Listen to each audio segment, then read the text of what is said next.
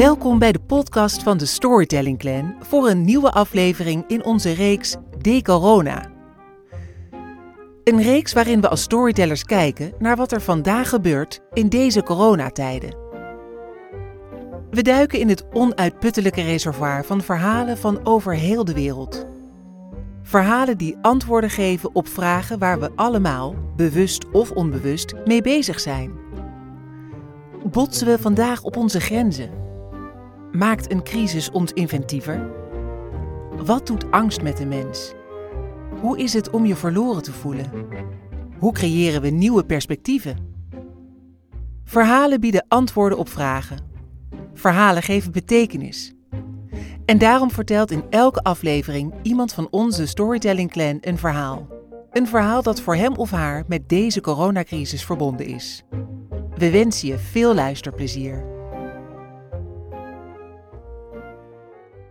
Goeiedag, ik ben Henk Hofman en medeoprichter van de Storytelling Academy.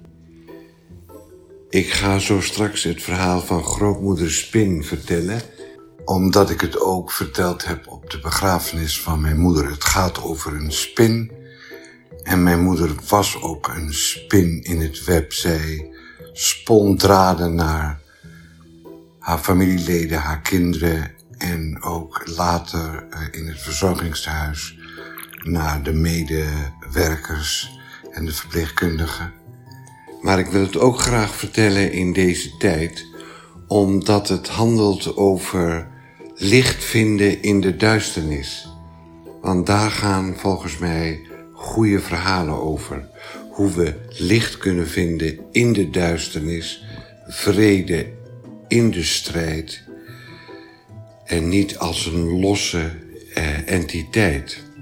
Het is een verhaal wat al heel lang bij me is en waar ik heel veel plezier aan heb beleefd. En het heet Grootmoeder Spin, een verhaal over het licht vinden in de duisternis. Hoe dieren proberen in de duisternis licht te vinden. Sommige dieren dat zelfs bekopen met schade aan hun eigen lijf en leden. En dat grootmoeder Spin met een nieuwe oplossing komt. En die nieuwe oplossing lijkt mij erg waardevol voor deze tijd. Want we moeten een bedding creëren om licht in te kunnen bewaren. En die bedding kan zijn een groep mensen, die kan zijn een omgeving. Maar we moeten iets hebben om het in te bewaren. Het gaat als volgt. Een kleindochter vraagt aan haar grootvader, die chief is, opperhoofd van een stam. Opa, het is licht. De zon schijnt. Heeft de zon altijd bestaan? Is er altijd licht geweest? En grootvader zegt tegen zijn kleindochter, luister maar naar deze vertelling. Nee, in de tijd voor de tijd, toen de aarde bevolkt werd door dieren die met elkaar konden praten en hun potje konden koken, toen was het donker. Aardedonker, je kon geen hand voor ogen zien. De dieren botsten tegen elkaar op en ze verwonden zich in de duisternis. Ze hadden er allemaal last van. Behalve de slang, die scheen er het minst aan onder te lijden. Maar de dieren vonden de duisternis drukkend en vervelend en wilden dat dat veranderde. Dus ze besloten bij elkaar te komen op een open plek in het bos, dat kon je niet zien, maar dat kon je voelen, om te vergaderen wat ze zouden kunnen doen om de duisternis te verdrijven. Specht nam als eerste het woord en zei, ik heb wel eens geluiden gehoord en die geluiden komen weer van andere geluiden, dat er aan de andere kant van de wereld licht moet zijn. Dus we moeten iemand sturen die het licht voor ons gaat halen. Nou, zegt Vos met zijn wat nasale stemgeluid, als er licht is aan de andere kant van de wereld, dan zal het ook wel bewaakt worden. En dan is het een vergeefse reis.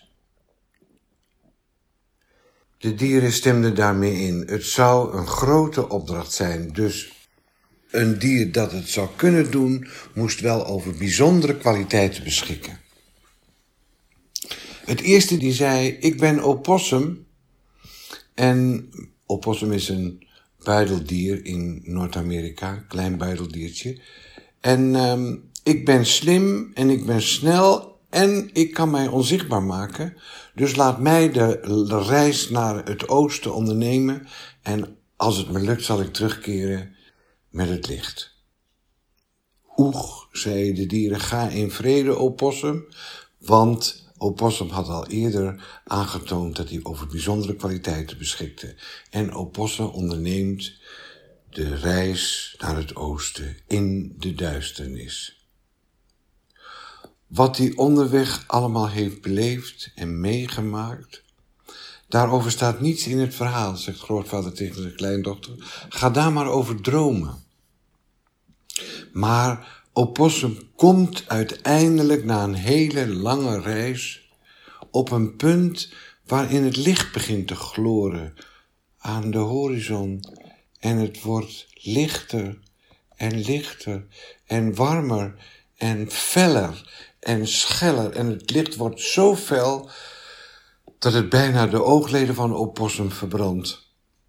En sinds die tijd, zegt grootvader, hebben opossums van die dichtgeknepen ogen. Maar opossum, slim, schrander en snel als die is, hij kan zich ongezien maken voor de bewakers van het licht en pakt een stukje van de zon en bewaart die in zijn harige staart.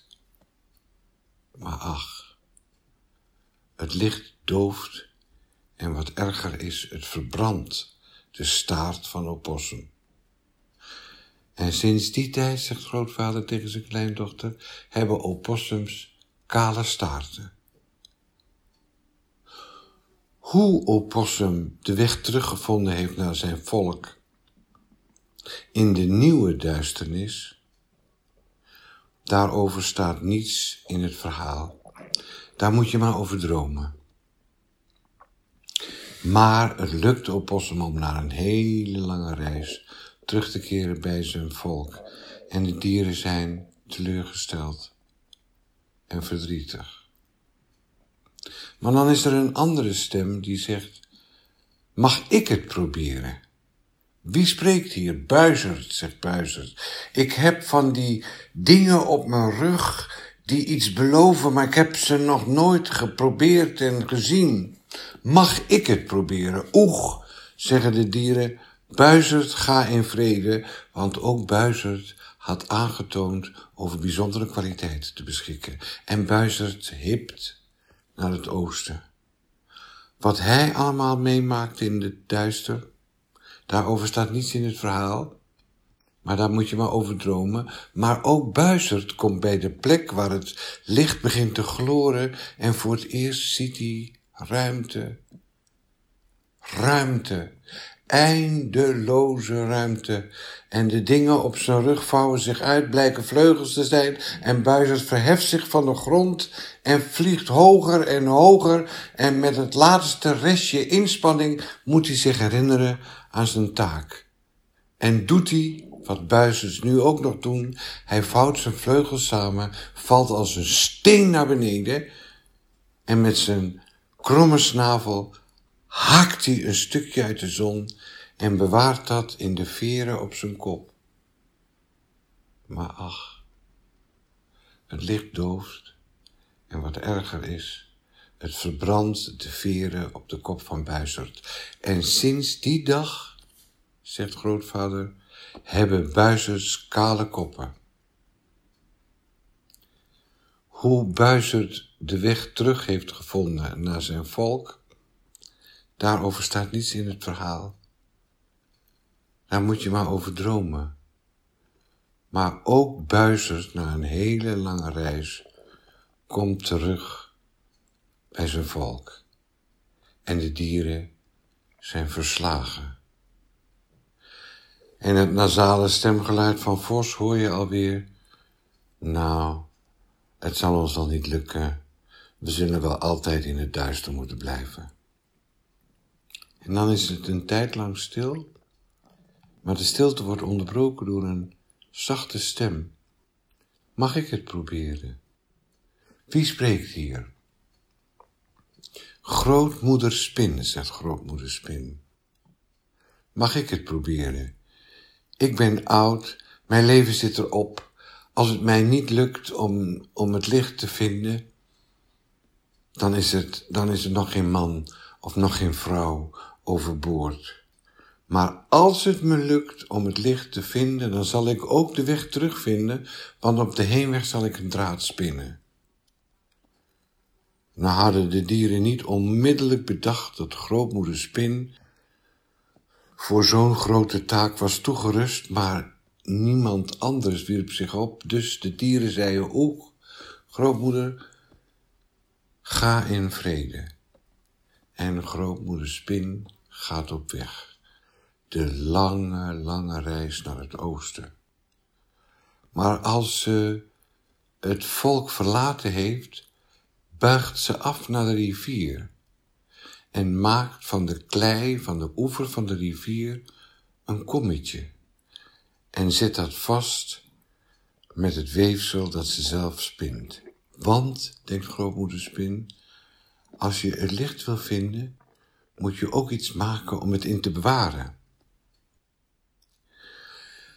Nou, hoe grootmoeder Spin de lange reis naar het oosten in de duisternis uiteindelijk bij het licht is gekomen en wat ze allemaal heeft beleefd en meegemaakt, daarover staat niets in het verhaal, daar moet je maar over dromen. Maar ook grootmoeder Spin komt op de plek waar de zon opkomt. En omdat ze zo klein is en zo nietig, pakt ze ongezien een stukje van de zon en deponeert dat in het kommetje op haar rug, dat ondertussen hard is geworden van de warmte.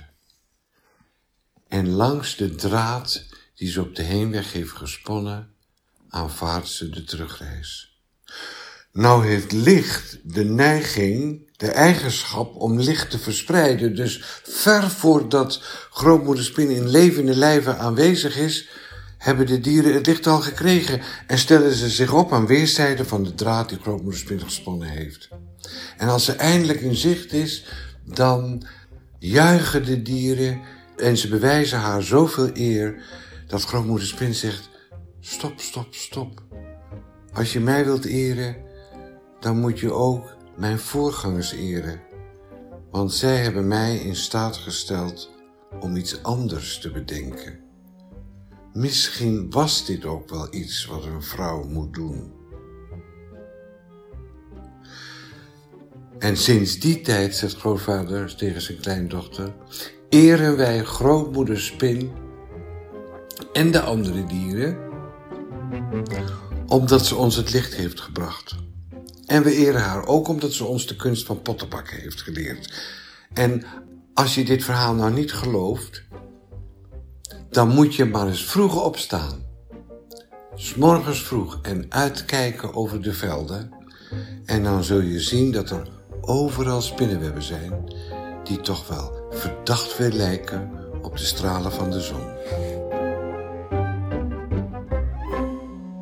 Tot zover deze aflevering van De Corona. Bedankt dat je luisterde. Blijf veilig, blijf gezond, blijf vertellen. Blijf luisteren. Want volgende week is er weer een nieuwe aflevering van De Corona.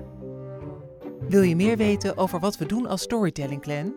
Surf dan eens naar storytellingacademy.nl.